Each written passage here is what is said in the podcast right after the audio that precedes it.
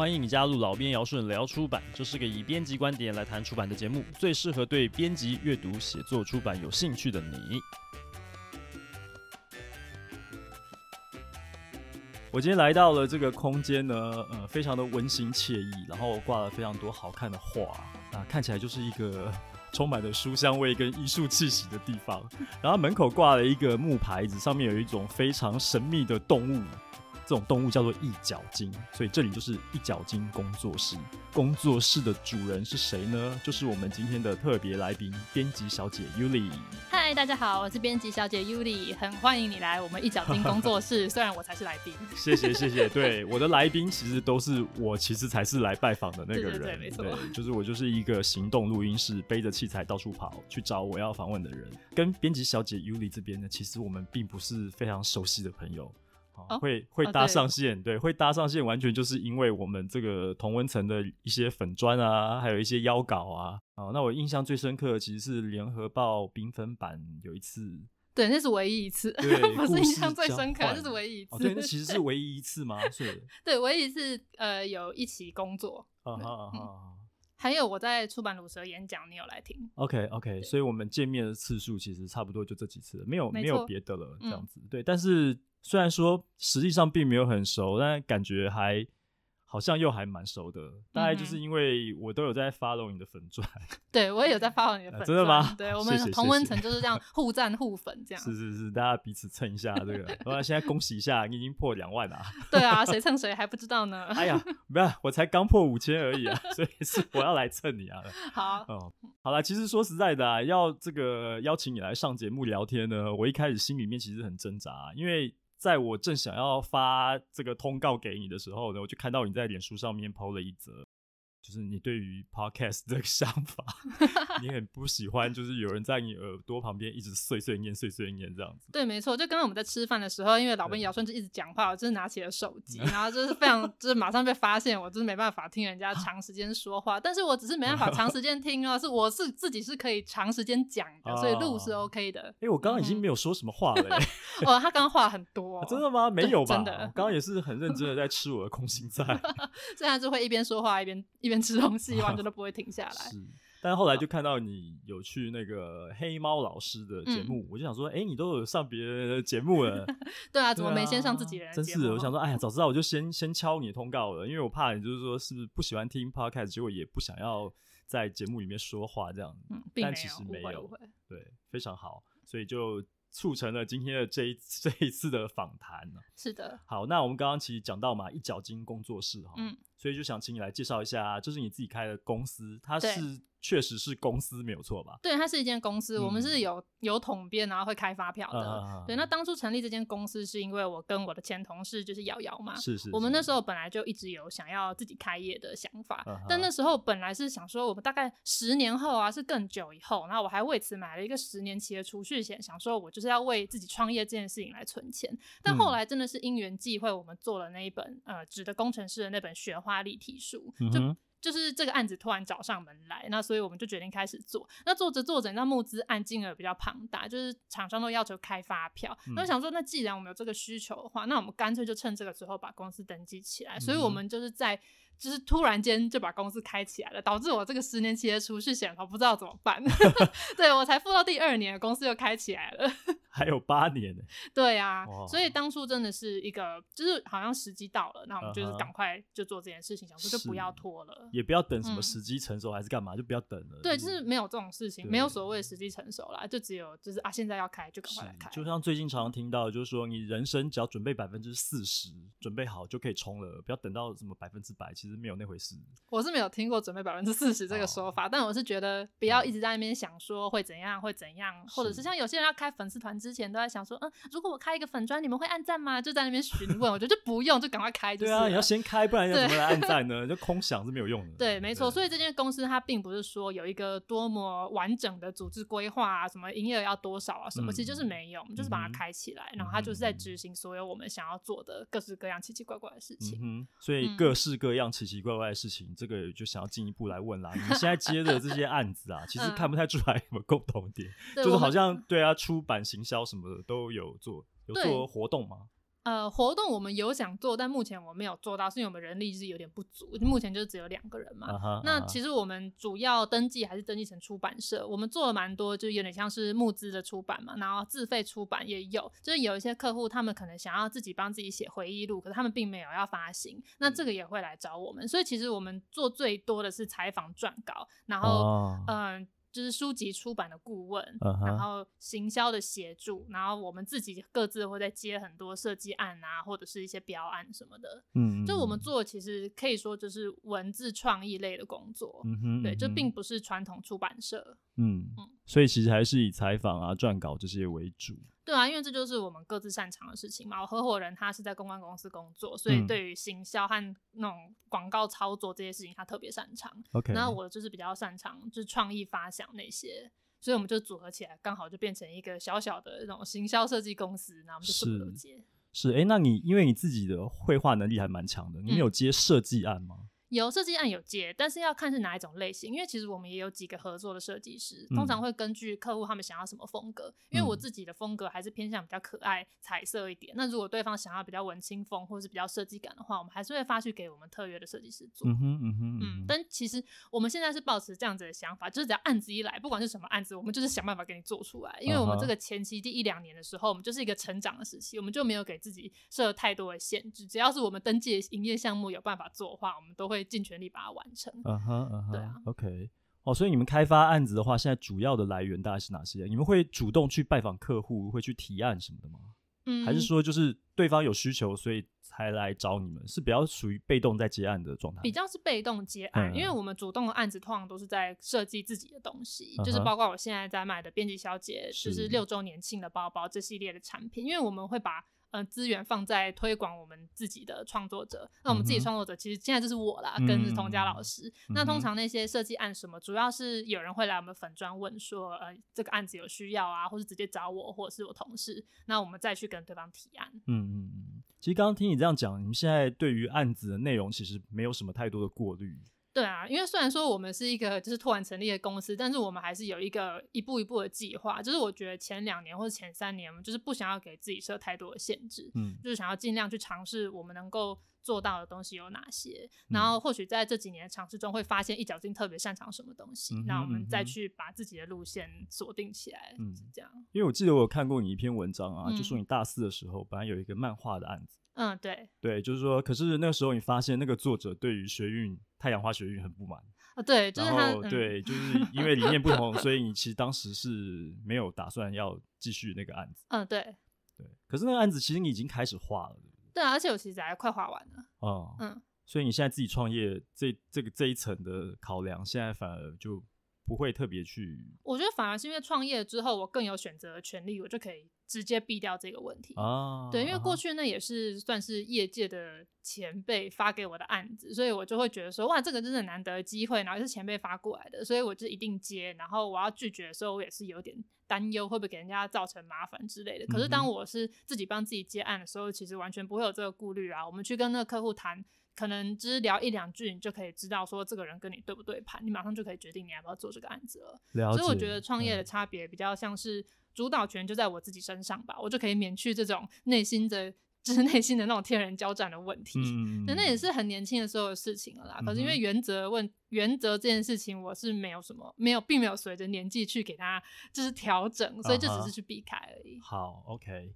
所以啊，刚刚提到自己创业嘛，嗯，这个空间其实坦白说也不大，嗯哼，哦，对啊，那所以人人员编制其实就你跟你的好伙伴，没错，姚，是的，就姚姚姿红，对，哎，姚姿红小姐，对对对，那为什么呢？我现在想要来谈一下你们两个之间的这个这个互动，好了，对啊，嗯，你为什么看到他就会想要道歉？其实我觉得。大家都会把我们就是编辑小姐跟瑶瑶的角色，跟我们就是许玉里跟姚志宏这两个人，就是好像会有点混淆。当然说这两个角色确实就是截取我们两个人个性中比较趣味的部分，把它画出来。但其实就是说这看到瑶瑶就会道歉这件事情，当然是一个比较夸张的说法，我并没有真的说看到他就会道歉。嗯、所以其实他看到你常在跟你道歉吗？是也没有啊，就只是我们曾经发发生过一两次这样子的事情，就是我觉得他看起来生气了，我就直接跟他道歉，然后这其实没有。你还把他的脸画成 那个看起来就是 哦，他确实是，他确实平常就是比较臭脸，就是跟我比起来啦，我们两个的组合有点像是就是一个扮黑脸，一个扮白脸。Uh huh. 那出去提案的时候也很也很有用啊，uh huh. 就是一方就好像说我很想接这个案子啊，uh huh. 然后另外一方就说什么，但是我们不能赔钱做，uh. 就是一搭一唱，是还蛮不错的啦。对，这样、欸、这样就跟你讲，以后我们出去提案的时候，这一招就没效了。没有，不会啦，还好啦。我想你们这个方案给你们的案主不一定会听这个节目。对啊，对啊，但你有邱邱明邱明耶，然后他就是在旁边，就是一个比较。悬崖勒马的那种 感觉，对啊，我们其实还蛮互补的两个人。好啊，所以你们之间啊，在这个创业这个过程当中啊，嗯，这样讲好了，你们有没有遇到过什么很具体的故事？是那个事情结束之后，你就觉得啊，就是那种今生注定的感觉，我这辈子就是要跟瑶瑶瑶一起合作，然后要来开公司的这种刻骨铭心的这种革命情感，有没有？有没有什么事情？这当然是有，但我觉得一开始可以讲说我们是如何先从同事变成朋友。就是我们当初原本一起在出版社工作嘛，嗯、那我先进去，然后之后他才进来。那因为他看起来就是不苟言笑，然后做事又很认真。嗯、我本来想说他就是一个乖乖牌，然后就跟他没有什么多余的交集。嗯、然后后来我们真正变成比较交心的朋友，是有一天，就是他就突然跟我说，他觉得。他反正他就跟我讲了当时公司一个同事的坏话，然后我就非常的非常的开心，因为其实我当时就已经看那个同事很不顺眼，只是我没有同伴跟我一起来讲他的坏话，然后没想到他就是跟我讲了这个同事的坏话之后，我就觉得哇天哪，真的找到知音了，因为我讨厌那个同事，其实他人缘还不错，就大家都蛮喜欢他，可能真的就是我自己的问题吧。那没想到他就跟我一样，所以光是这件事情就可以感受到我们我们对于呃人呃就是我们认识人。然后对人的想法，还有对一些事情的价值观是比较一致的。嗯、那你要说革命情感，那个没有什么单一事件，就是因为我们一起在一间蛮血汗的公司做了好一阵子。嗯、那很多时候就是互相扶持，嗯、对，然后也一起离职、嗯、这样、嗯。你说的这个我其实挺有感触的，因为哦，就是 当出现一个共同敌人的时候，特别容易凝聚本来不熟的一群同事。对，对，没错，你有共同目标，不见得会让你们变成朋友，但是你们有共同敌人的时候，你们马上就会感情变好。对，真的会这样子的，你就会哎，突然发现说。对我们彼此价值观原来这么这么近，是的，甚至有时候会有一种相见恨晚的感觉，对，真的是这样子的。嗯哼，OK，好，那接下来要想要来请教你啦，就是现在自行创业嘛，嗯哼，但在创业之前，你也是在公司上班的，对，一般的上班族，对，我也是当了五年的上班族，对，这五年里面你待过童书绘本的出版社，是，还有时尚杂志，对，好，但这两种，这两种你都是在做编辑吗？对，我在嗯童书出版社就是当文字编辑嘛，嗯、然后在杂志我是当执行编辑，嗯哼，啊也兼采访编辑啊，因为人力不足，所以就什么都要做，是但是职称是执行编辑。杂志的话，现在应该都是采编合一，对。对，所以你你不只是只是在编内容而已，嗯哼，内容的生成也是要靠编辑去处理，对，没错，对。但我比较好奇的是，因为你原本在做童书，嗯，然后你跨到时尚杂志这边了，嗯哼，这两种文类其实完全不同的。对，然后读者不同，TA 不同，对，哦，要产出的内容完全是完全不同的。对，那你是怎么怎么讲啊？就是说你是怎么样？我是一个童书编辑，然后我去那个时尚杂志办公室里面面试的时候，我能够拿出来的资历就是、嗯、就是编童书啊。那为什么时尚杂志会觉得，哎，你是可用的可造之材，就把你录取了？你当时面试的时候做了什么？呃，第一点是因为是他们叫我去面试的，所以我就没有这个我去面试的时候要如何，就是我要怎么去得到这个面试机会的问题。那再来就是我虽然做过童书编辑的工作，但是我对自己的自我认同并不是只有童书编辑这件事情。我觉得我，呃，应该说，我觉得大家在。职场一阵子之后，常常会面临一个问题，就是你拿掉你的名片之后，你就有点不知道自己是谁了。嗯，就想说我的成就好像就是上一份工作给我的这个头衔和成绩。嗯、可是因为我从来没有这样想。我虽然当童书编辑，但我之所以做这工作，是因为第一就是我文笔很好啊，第二我就英文很好啊。嗯，哦，这样自己讲就有点不好意思。但总之，我觉得我拥有这些优势，跟我曾经做过童书这件事情没有什么太大的关联。是。那我有特别跟他们讲说，因为绘本是需要图文整合的，所以我对于版面的了解会比一般普通的文字编辑还要强。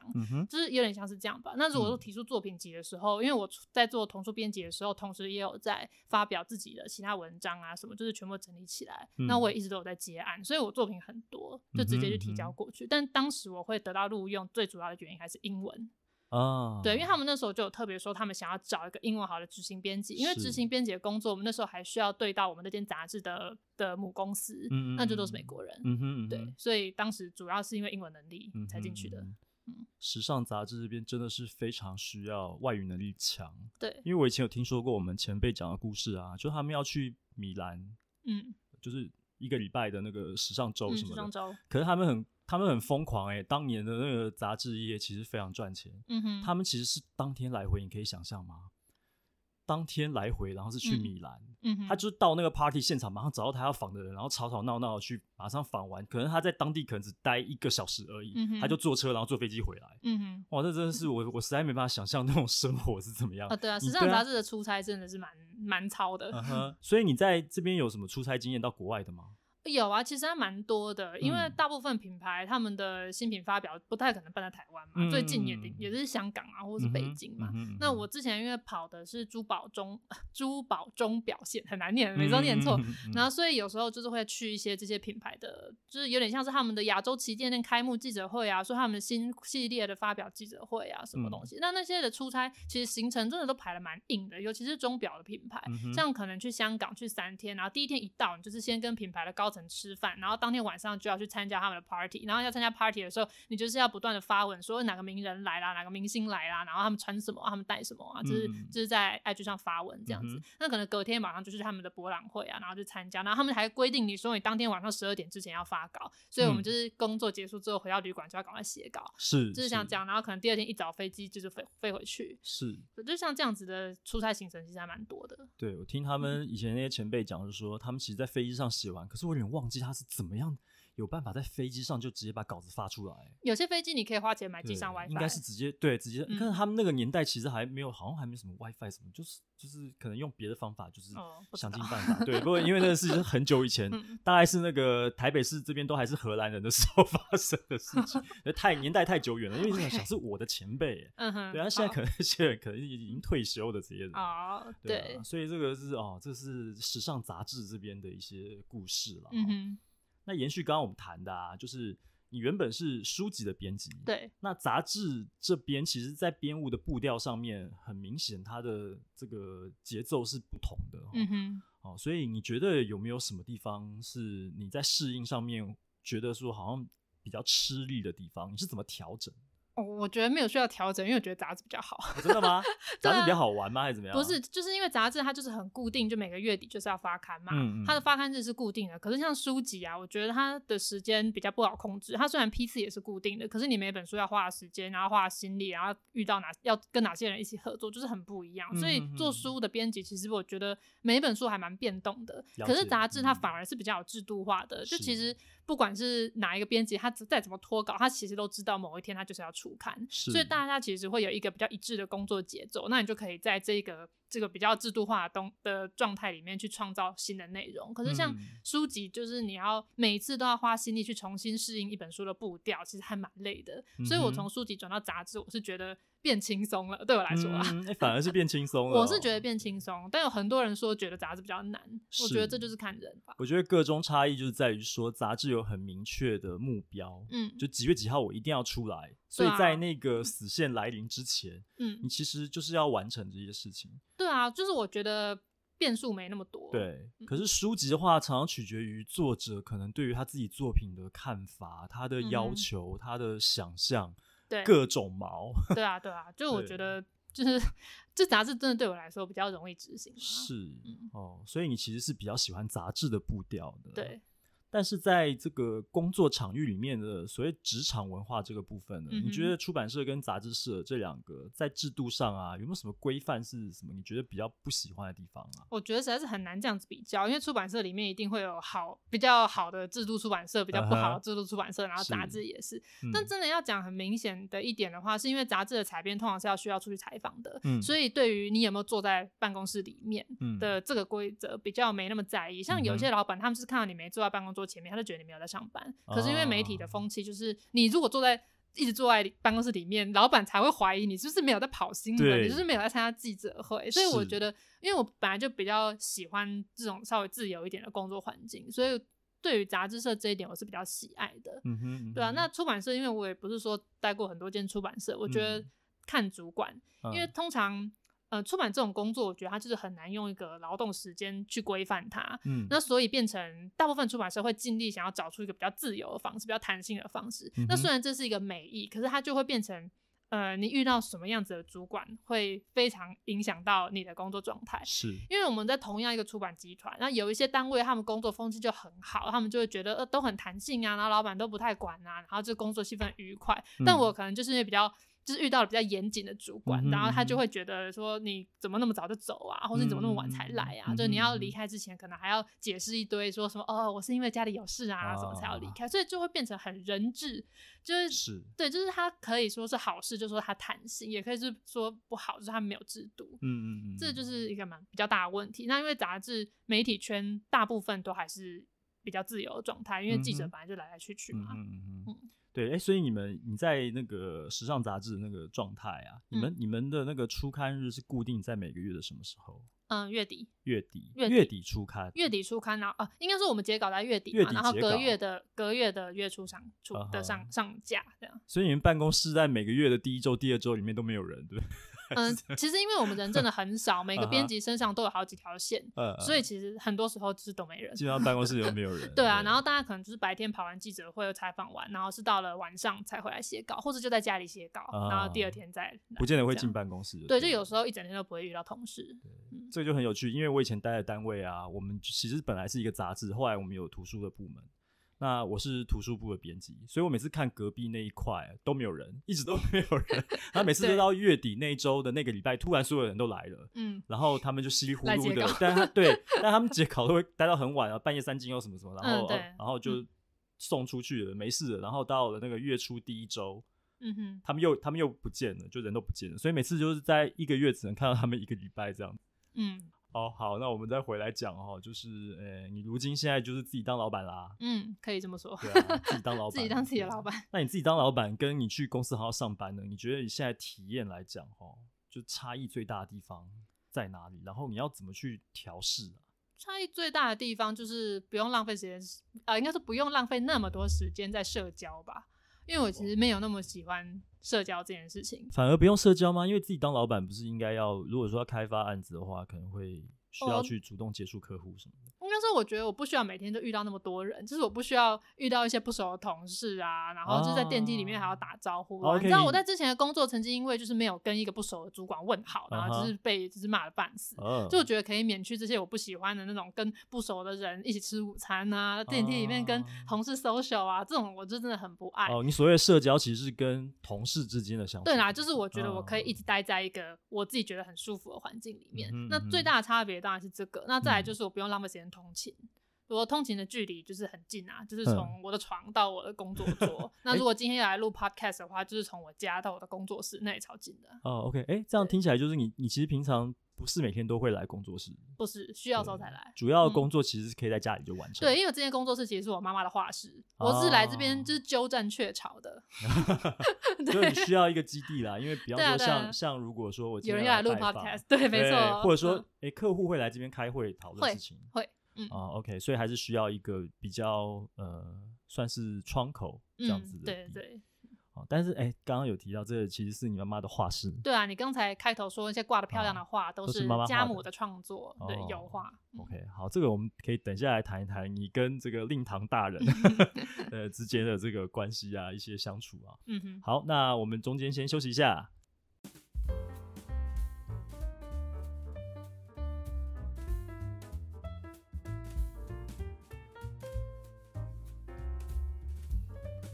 编辑小姐 Yuli 的绘图日志六周年粉丝感谢季开始了。这次推出了几款令人拍案叫绝的商品，包括了神秘未公开职场漫画三层 A4 资料夹、手工绢印编辑小姐傻眼表情包和 I love my job 厌世摇摇包。此外，还有上班族厌世贴纸、万用收纳小袋子和经典嘲讽表情饮料提袋。预知商品详情，请到虾皮购物，搜寻“一角鲸工作室”，一角两角三角形的一角，海豚的亲戚的那个鲸鱼的鲸，一角鲸工作室。接下来是十月份的出版人小聚，十月二十八号礼拜三的晚上七点三十分，在 We Talk 维特空间。这次的主讲人是泽泽集资平台的创办人徐正先生，还有他们的专案经理陈一倩小姐。欢迎出版相关产业的朋友们来交流互动，聊聊天。接下来是本节目的行动呼吁。如果你喜欢这个节目，你使用的是 SoundOn、Apple Podcast 或 Google Podcast 的话，请按订阅；使用 Spotify 的话，请按关注，这样就不会错过每一集节目的发布了。使用 Apple Podcast 的朋友，希望你可以帮我打五颗星的评分、写评论，告诉我你还想要知道哪些和出版有关的话题。也希望你可以把这个节目分享给更多对出版有兴趣的朋友们。另外，我的脸书粉专和 Instagram 都叫做老兵尧舜的出版手账，我时常会分享许多关于出版的工作经验、方法和趣闻。欢迎你来按赞、追踪、留言、分享，也可以透过匿名提问箱来发问、发讯息给我，我都会一一在节目中解答。好的，接下来请继续收听下半段的节目。好，我们回来了，现在呢要继续来聊我们下半段的哎。访纲上面的问题，一个一个要把它问完哈，这样才能收工啊。哦，你们知道他画很多这件事情，还表现在他的仿纲上面。是，他仿纲我从来没有看过一个光是仿纲就已经有一千五百多字的。我仿纲就是把我要讲的东西，但是其实我也没有全部都照着念，就是我会先把它就是先演练一遍，就是。真的，一个仿纲比我的口播稿还要长。对，我就是怕这个来宾惜字如金的话，我得把时间 对把时间充满，所以我就要。讲很多，不过其实我回去都会剪啦。说实在，我也知道我话很多。哦，刚刚讲的都是一脚金，所以现在来谈你的粉丝专业编辑小姐 Yuli 的绘图日志。是的，好，上面有非常多的这个图文创作。哈，是的。那提到创作呢，就是你的画工，其实我真的觉得蛮厉害的。谢谢。这个就要来谈到的，就是想要了解是如何启蒙的这个问题啊。嗯。因为刚刚也讲到啦啊，这个工作室这边的空间呢，是妈妈的画室。对。妈妈是这个非常知名的童书绘本作家，没错，就是童佳，是的，童佳老师，童佳老师，嗯，他是不是影响了你在图文创作上面？我觉得如果硬要说这个启蒙这一点的话，我妈妈确实有启蒙我一点，就是她让我知道创作是一件快乐的事情。对，因为像我爸爸是一个教授嘛，那我爸爸常常下班回来就想抱怨工作啊，之后工作好烦哦，好累哦，好辛苦哦，这很无聊，所以就让我觉得好像我爸爸工作就是很无聊、很辛苦，回家就会觉得很累。但是我每天看妈妈在画画，她在写作，她看起来都是很开心的。她让我知道说创作是一件很快乐的事情。那她并没有因此而希望我跟她一样学画绘本。或是学画油画，嗯、甚至美术班也没有让我去上，uh huh. 所以我完全只是因为我觉得这是一件做了会很开心的事情，然后有成就感的事情，所以我才走上了创作这条路。那、嗯、我们创作的路线其实也非常的不一样。你刚刚提到就，就所以你没有没有受过美术的一些课程的训练，我完全没有受过任何正规的美术教育，就是靠自己的。对，我的画技会进步，全都全部都是靠临摹。就是我小时候会去临摹我非常喜欢的漫画家，例如《美少女战士》啊，然后还有《神奇宝贝》啊，呃，《小魔女哆瑞咪》，就是从模仿和临摹开始。所以你也没有学过素描什么？素描当然是有了，素描有吧？因为美术课都会教啊。画室我没有去。嗯哼，画室没有。美术课有教素描，就是。嗯，对，就是美术课我都好好的上课，所以基本功还是有的。我们那个年代美术课哪届还考数学？好惨啊！哦，所以其实，但是素描也要看啊，就不是应该不是。全班所有的小朋友都做得很好吧？因为你的你的漫画风格，这图文创作其实看得出来有空间感。嗯哼，所以这件事情如果没有学过素描就会，我是觉得那就那也太厉害了一点。就是我觉得有时候就是你把时间花在哪里，它成果就会在哪。因为我小时候就是花真的很多时间在。临摹漫画，嗯嗯，那我觉得喜欢的漫画，因为其实我也没有收藏非常多漫画，因为我们家就是没有给小孩打电动或看漫画这种娱乐，就是没有很多，所以我其实就是少少几本，那少少那几本，我就是一直不断的反复的阅读，然后还会把它描绘在自己的纸上，嗯，所以我觉得就是因为我把我的大把青春全部投注在这件事情上，所以它才会看起来像是我有学过正规美术教育的成果，其实就是自己不断的练习，不断的练习，就会越来越厉害。对啊，刚刚有提到你也有接妈妈的案子，是。那。对你来说，跟妈妈合作啊，嗯，跟你去接其他人的案子啊，这中间有没有很明显的不同？还是说你可以，你可以切换那个角度？我觉得我没有特别这样子的差别，因为我不管是在面对，嗯、我不管面对任何人啦，朋友啊、客户啊、同事什么，我其实就是我就是很自然的在跟大家说话，我并没有因为说他是不熟的客户，嗯、所以就是特别的尊敬，或是语气就特别的毕恭毕敬，嗯、就不会，嗯、因为我觉得我是。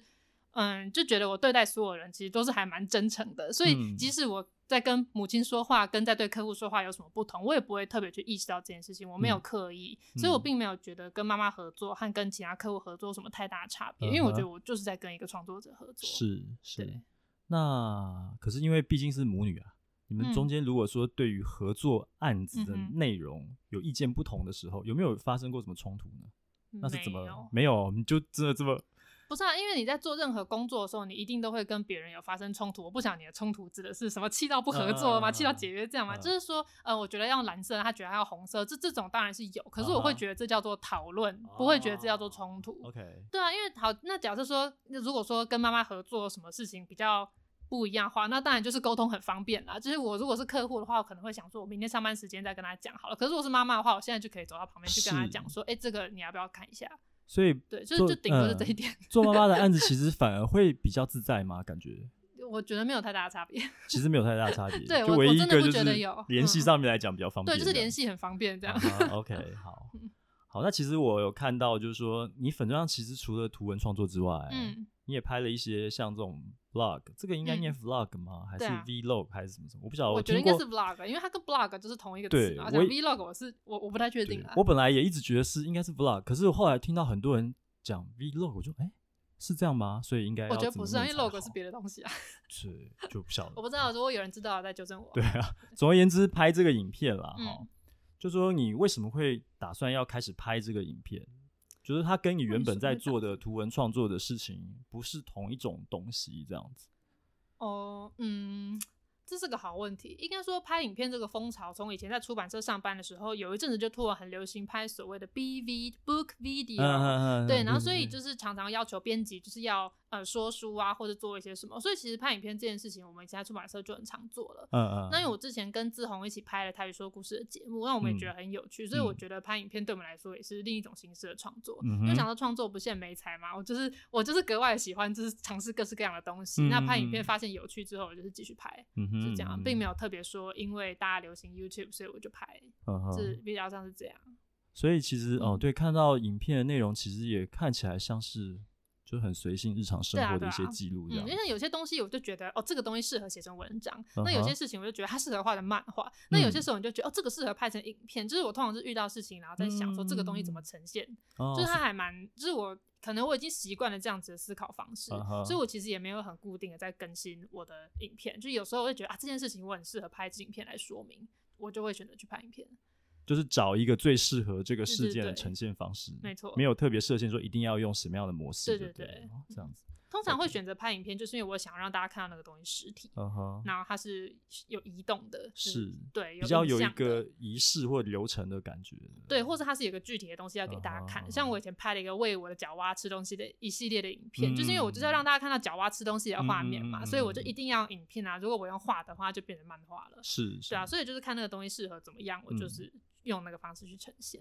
漫画感觉就是要在很短的节奏这边，punch 就要出来，马上就要有效果，这样子。嗯，那是因为在脸书上只有画一页的话是这样，如果要画长篇的话，就可以铺成很久。哦，对，长篇的当然因为对啊，我觉得比较是这种四格漫画这种逻辑。对，因为我主要就是画四格或者是就单格居多了，让大家一页可以看完的。嗯哼嗯哼。嗯，那你其实呢也已经出过书了，是。那身为脑粉呢，我也有拿来给你签名过。对，谢谢谢谢。这个出书了，好，但你其实身兼作者，嗯，然后也自己也是编辑，对，那我也是编辑，所以我其实就很好奇啊，就是你，对啊，你跟编辑之间的互动，嗯，你 大概是怎么样？因为你自己也是编辑，你会不会有什么编辑的概念会？呃，我不晓得，就是说他会不会跟，就是你面对另外一个编辑的时候，他对你的书他有一些想法的时候，嗯，对，你们是怎么磨合的呢？好像也没有遇过这种问题，我不晓得是当我遇到，还是你就编好了，根本你的编辑就很也没有，我的编辑帮我做了很多事情，嗯、但是。我并没有觉得跟他有什么冲突，因为如果有什么不同意见，我觉得我们就是会讨论。我就同时，我自己一样也不觉得那个是什么冲突。然后我现在也不记得了，因为我觉得就是书做出来就是很开心的事情啊。我就觉得哦，我跟你合作愉快，没有去记当时有没有什么吵架，似乎也是真的没有啦。那当然也是因为负责我的编辑，是因为我们以前在公司就是已经认识了嘛，算是熟人，所以合作起来本来就比较有默契。那我自己在当作者的时候，我当然就会想说，呃，我很清楚编辑会做什么，做帮我做什么工工作，uh -huh. 所以那那些事情我就是不要去管，uh -huh. 我就是尽管把我的图画好，文字写好，我就好，就交给他了。Uh -huh. 但如果他做给我看之后，有些地方我觉得要改，我就直接跟他讲说，这边我觉得可以怎么样怎么样，是你评估。嗯哼对啊，就是我觉得还好，我并没有身份转换的什么冲突，就是真的没有。我觉得这样子应该是我们对于“冲突”这两个字的理解很不一样，对不对？我用词可能比较激烈，因为我太习惯，我太习惯讲冲 突了。为什么？因为我在我在教那个小说写作的时候，因为因为所有的书籍里面都一直在营造戏剧感，都是用“冲突”这个词，不管是翻译的书也好，或者说台湾的这些老师在出的书，他们都很讲很讲求这种所谓的冲突。就是会出现一个问题，然后你要怎么解决这样子，所以，所以我常常会就是把这两个字挂在嘴边啊，对，希望你不要介意。其实我我其实也不是说要问说啊什么吵架呀、啊、什么翻脸啊这种，对，因为真的没有。对，但是就是啊合作的过程当中，总有一些就是意见不合的时候，那你们其实都是可以很妥善的，嗯、就是对啊。就讨论过，大家可以取得共识这样子。对啊，因为我觉得没有什么事情是一定要怎样的。嗯、对。所以通常遇到，就是如果他给我的解释、啊，我觉得也蛮有道理的，我也不会特别坚持。啊，这可能另外一方面也跟我们的从业经验有关。其实我们从业经验面其实蛮多冲突的。这样想想，突然就你说你们，我们常常就是会，对啊，就是你会遇到很多，他就是不要跟你站在同一阵线的这种状况、嗯，其实蛮多的。就是我们身为这种老编辑，从以前那种。跟上一代、啊，然后跟合作的关系什么、嗯，那种我觉得确实就是冲突。可是因为我没有遇，我没有我我没有跟我的编辑或是跟我的妈妈遇到，所以我觉得这没有。好，好幸福啊！对啊，那也有可能是因为我是属于那种今天遇到很不愉快的事情，可是其实我就是走出那扇门我就忘了、啊，或者是我不会。就是把这件事情放在心里很久，嗯、那能够做到这样子，是因为我一直都以一种我在取材的心情去面对我生活上遇到的一些不开心的事情。嗯、就很多时候你会一直记得说，我发生了一个冲突，我跟人家吵架，是因为你一直深陷在那个情绪或者那个情况里面。嗯、可是通常遇到这种事情，我都会想说，我今天发生了这个很鸡巴的事情，可是它会成为我将来的一个题材，嗯、我就觉得我在取材、嗯，所以我不会想成我现在正在经历这个悲惨的事情，会想成我取了这个材。所以我其实通常遇到这种事情，我情绪或者是。不，并不会受到太大影响，uh -huh. 就有点像这样，这是我多年来发展出来的一个，可能也算是生活的方式吧。因为就我没有，对啊，你会把它转换成，对，因为很多人都会说，为什么你都不生气，或是你为什么都。就是就是就这样让他过了，uh -huh. 因为我想说这没有什么好生气，uh -huh. 没有什么好在意的，啊，这，uh -huh. 他就只是一件事情过了。你如果觉得他真的很特别的话，那你就把它记下来。Uh. 那我以后一定就把它画出来嘛，uh. 对不对？我现在画出来还可以抽烟流。对，没错，我现在脑海里放了很多什么前男友啊、前老板啊、鸡巴前同事的故事啊，就是等着有一天要写出来的。你只要这样想，你就不会一直深陷在那个情绪里面了。哇，这一招是高招，就把它当成是取材就对了。对啊，我其实一直都是用这样子的想法在过我的一生。可能好像，可能应该是从我那种 高中、大学开始有在画漫画给朋友看，啊、或者开始画部落格，就开始在用这样子的心态看待一切。那当然也是有发生过，刚进职场的时候那种被主管骂，然后很不适应那种每天被骂、啊。那有时候就是会。就是会很在意啊，或者是要去厕所偷哭啊，嗯、那当然也是会有、啊。可是我觉得那就是一个过渡期，哦、到后来就就还好。所以每次大家问我说工作有什么不愉快吗，或者怎样，仔细想想就觉得好像真的也没有。真的遇到很不愉快的事情，就只会想说，就是天哪，竟然会有这种事，然后可能它就会变成四个漫画，就是这样而已。你已经练就了一身，就甚至都不需要等到什么事过境迁，你就直接把那个发生的事情存起来。它就变成你之后，要不然就是图文，不然就是文章就是你应经历到的一件事情，然后你不用让这件事情去影响到自己。嗯嗯嗯嗯。好，那我们可以这样讲嘛？就是说，这种真正的就是在你的定义里面，比较像是真的冲突，或像你刚刚前面提到的，就是有一些可能被欺负啊，嗯、啊，要在厕所厕所里面偷哭啊这些事情呢，它是不是就比较会变成是那个卢比兔的毒舌日志里面的这些素材呢？我觉得这个是一个很有趣的问题。我看到你要问这题的时候，我在想，我在实话实说跟大家讲卢比兔东西到底是为什么会存在。嗯，卢比兔这个东西存在，并没有你说的那么了不起。Uh -huh. 这个东西比编辑小姐还要早出现，它大概在我大学的时候就出现了。Uh -huh. 为什么会出现呢？是因为我大学的时候开始写部落格和粉丝团。Uh -huh. 我当时的男友是时任男友，他就是非常的一个不喜欢女朋友比他优秀的人，他是就是有点大男人。Uh -huh. 所以当我开始在粉丝团写文章和画部落格的时候，他就不开心，他就说我不喜欢你在网络上发表这些东西。然后我想说好，你不想要我发表是不是？好，那我就画一个东西来代表我，所以我就画了这只卢比兔。他、嗯、其实当时就是因为他不希望我用我自己这个身份，就是来就是创造我的成就，所以我就画了这个兔子出来。但只单纯就只是这样，所以后来分手之后，卢比兔就就不需要了嘛，我就开始当编辑小姐嘛，所以就没有再用了。哦、所以这个、uh-huh. 这个。卢比特毒蛇日志被你挖出来，我也是觉得还蛮神秘的，因为它很可爱，没错，所以我后来把它变成职场兔，还出了一组贴图。是啊，是因为当时经营这卢比兔也是有一一小群铁粉，uh-huh. 然后所以我就后来就继续保留这个兔子的形象，然后把它改成职场兔，有出一组贴图在那里可以买到。但其实当时卢比兔它出现，就只是因为当时的男朋友不想要我用，就是就是尤里或是徐里这个身份在网络上发文。这也成为我们分手的原因。这很奇怪，可是他不晓得卢比兔就是你吗？呃，当然，他就是这件事情，当然就是没有达成共识，所以后来我们分手了嘛。哦，对，他就是一个呃，可是那时候我们年纪都很轻啦，就是大学生，他可能就是很不开心，就是女朋友比自己优秀，呃，这种人真的很多。对，我跟你讲，这种我再讲下去就要被台南乱石打死。为什 么？没有，这个可以另外再开一个。然后突然有什么乱石这种事情？没有啊，等等，我就要被说我就是台女啊，啊怎样怎样啊？没有，我跟你讲，这个你你你一讲这个跟前男友这个关系后，嗯、我马上就觉得啊，又来了，因为这种故事我听太多了。是的，真的很多，而且我遇太多了，非常非常的多，几乎每天都可以听得到这种。不喜欢自己的女朋友或者老婆比自己优秀，所以就怎样怎样怎样。我说啊，你今天有本事你就比她优秀啊，就也没有啊。对对，对。那因为你 自己不够优秀，所以你就要让你的女朋友或者是你的老婆什么的，她就不要比你优秀。那这样子对你有什么好处呢？嗯大部分人不会这样想吧，啊、就只会想说我很不爽，我要打压你。我觉得这可能也啊，怎么讲？这其实他这样子来讲，他也是从一个从受害者变成加害者的概念吧。因为就就讲到讲到叫性平教育了，对不对？就是这样子。我没有觉得他是受害者，我觉得他是在整个社会对于男性的那个那个那个怎么讲那个期待，然后他就会出现这种情、嗯、情绪吧。其实我觉得。为什么这么多这样的故事？哎，就是因为这个古时候。对啊，不过反正卢比兔就是这样出现的，然后那样消失的。所以他现在已经没有再继续更新了吗？呃，没有，没有，哦、他只有就是在当职场兔而已。职场兔，对，他是一个烂贴图。他在什么地方上班？他在民间企业上班。对。哦，好，那这个是你其实有两个粉专，但现在大概卢比兔大概没有在更新了，就主要还是以编辑小姐 Yuli 就对。对，没错。好，OK，那粉专的事情聊得差不多啦。那最近有没有正在读的书呢？有，我最近正在读一本书，叫做《鸟的感官》。嗯。当一只鸟是什么感觉？当一只鸟是什么感觉？对，它是猫头鹰出版的一本，其实它已经是蛮久之前的书了。它的二版好像是二零一八年出的吧，是一本旧书。嗯，它是鸟类的科普书。嗯哼，嗯哼，因为我对鸟类格外的有兴趣，所以每次看到鸟类的书，我都会多看两眼。这样。嗯哼，你是对动物特别就是有感情？鸟类而已。鸟类而已吗？哺乳类还好。对，你有养一只小鹦鹉吗？那是鹦鹉吗？呃、还是？我有养，呃，我有养一只玄凤，一只白头翁跟一只塞内加尔鹦鹉。那小鹦鹉我也养过，可是它。因为年事已高，前阵子过世了。哦，对，这养鸟的事情可以讲一集吗？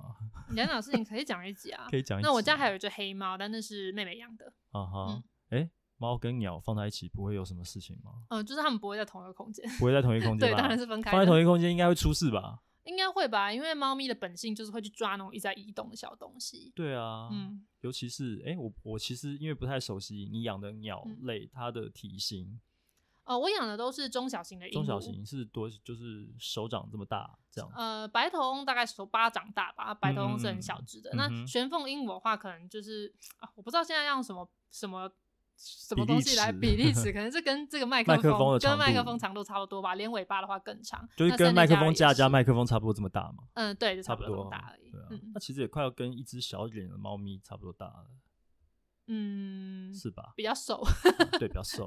鹦鹉比较瘦长一点，对，没错。对，我之前去访问我的前同事，他们家里面的猫超肥的，就是跑起来像马一样。嗯 说猫跑起来像马，真的很可怕。因为那个猫在路上走的时候，嘣嘣嘣嘣，那声音其实很大，哦，都收进去了，是不是？对，全部都收进去，猫叫声也收进去，然后它会跳上桌子，那个乒乒乓乓的，跟那个在抓那个猫抓板的声音，唰唰唰，那些声音全部都录进去。听众就是喜欢听这样，其实就是非常有生活感。所以有很多人给我留言，就是说，嗯、哦，我听到猫的声音，感觉好好生活情境的感觉，好好笑的。改天就是对啊，改天就是看可以把鸟带到这边来，我不太带鸟出门了，因为鹦鹉它其实对于外界的刺激非常反应很大，因为它们是宠物鸟，你带它们出来，它们听到车声，看到陌生的人，它们会紧张。对，所以通常鹦鹉就会让它们在熟悉的环境。但是我要带出去的话，就是要让它慢慢适应，不太可能一次把它带。是，那个古时候那些出来遛鸟，他们都会用一个布把那个鸟笼盖起来。对，尤其是像车子突然开过去，他们会吓到。他们会吓到。对，真的哦。嗯。好啦，你最后说要和听众和读者说一句真心话，我刚刚有想到，就是其实我在很多采访会被问到说，你有没有想过你要放弃创作？那我觉得很多人会被问到这个问题，然后都会回答说有啊，我是每年都想放弃呀，或者是你要不要放弃当编辑之类的。那我后来有发现一件事情，就是。有些时候造成你想要放弃的原因，是因为你遇到的那个情况，而并不是你在做的那件事情本身。嗯，所以我觉得当大家遇到一个一件事情，然后我很想放弃的时候，你要想想看，是我今天遇到的这个情况让我很想要放弃，还是我这件事情我真的做腻了？因为像假设说创作好了，如果真的很不想画，可能是因为我的案主很鸡巴，叫我改很多次，或者是这个主题，就例如说，就是我帮一个就是支持。嗯，这是国民党的的那个 案主在画画，然后我就画的很痛苦。是，那如果你一个不小心，你真的会以为我想要放弃创作。嗯嗯。但其实我真的觉得，人在有情绪的时候，要更静下心来去想想，那个东西到底是情绪，还是真的是你自己的想法？嗯哼。因为你很容易因为就是误解了自己的情绪之后，去放弃了一件其实你不应该放弃的东西。嗯嗯嗯。对，这就是想要告诉大家的话。就是事情要看清楚。对，嗯，我觉得就是你要多去关注自己真正的想法，因为很多时候我们以为我们这样想，可是其实那只是外界给你的一些讯息，那你没有去想我自己是怎么感觉。嗯，就是很可能那个错的并不是你在从事的那件事情本身怎么了。对，就是出版本身没错，创作没有错，编辑没有错，是因为你遇到了鸡巴的作者、鸡巴的老板、鸡巴的主管、鸡巴的公司，所以让你觉得你再也不想做这件事情。对，就是要我觉得就是要看清楚这件事情，对，你才能够走在最适合自己的道路上。我非常认同你这个说法，因为我自始至终没有离开出版业，就是因为我有离职，对我有离职，我离职是因为哦，我遇到这些事情，而不是出版本身有什么问题。对对，所以我一直都，所以我非常认同你的这个说法哟。嗯、哦，好，非常感谢哇，你最后的这个真心话，我是突然想到啊，突然想到吗？对，不是刚刚在讲的过程当中才想到的哦。对啊，就是在访谈期间有想到这件事情。哦，好，那今天呢，非常感谢编辑小姐 Yuli，谢谢大家，谢谢大家哦，谢谢大家的收听，拜拜，拜拜。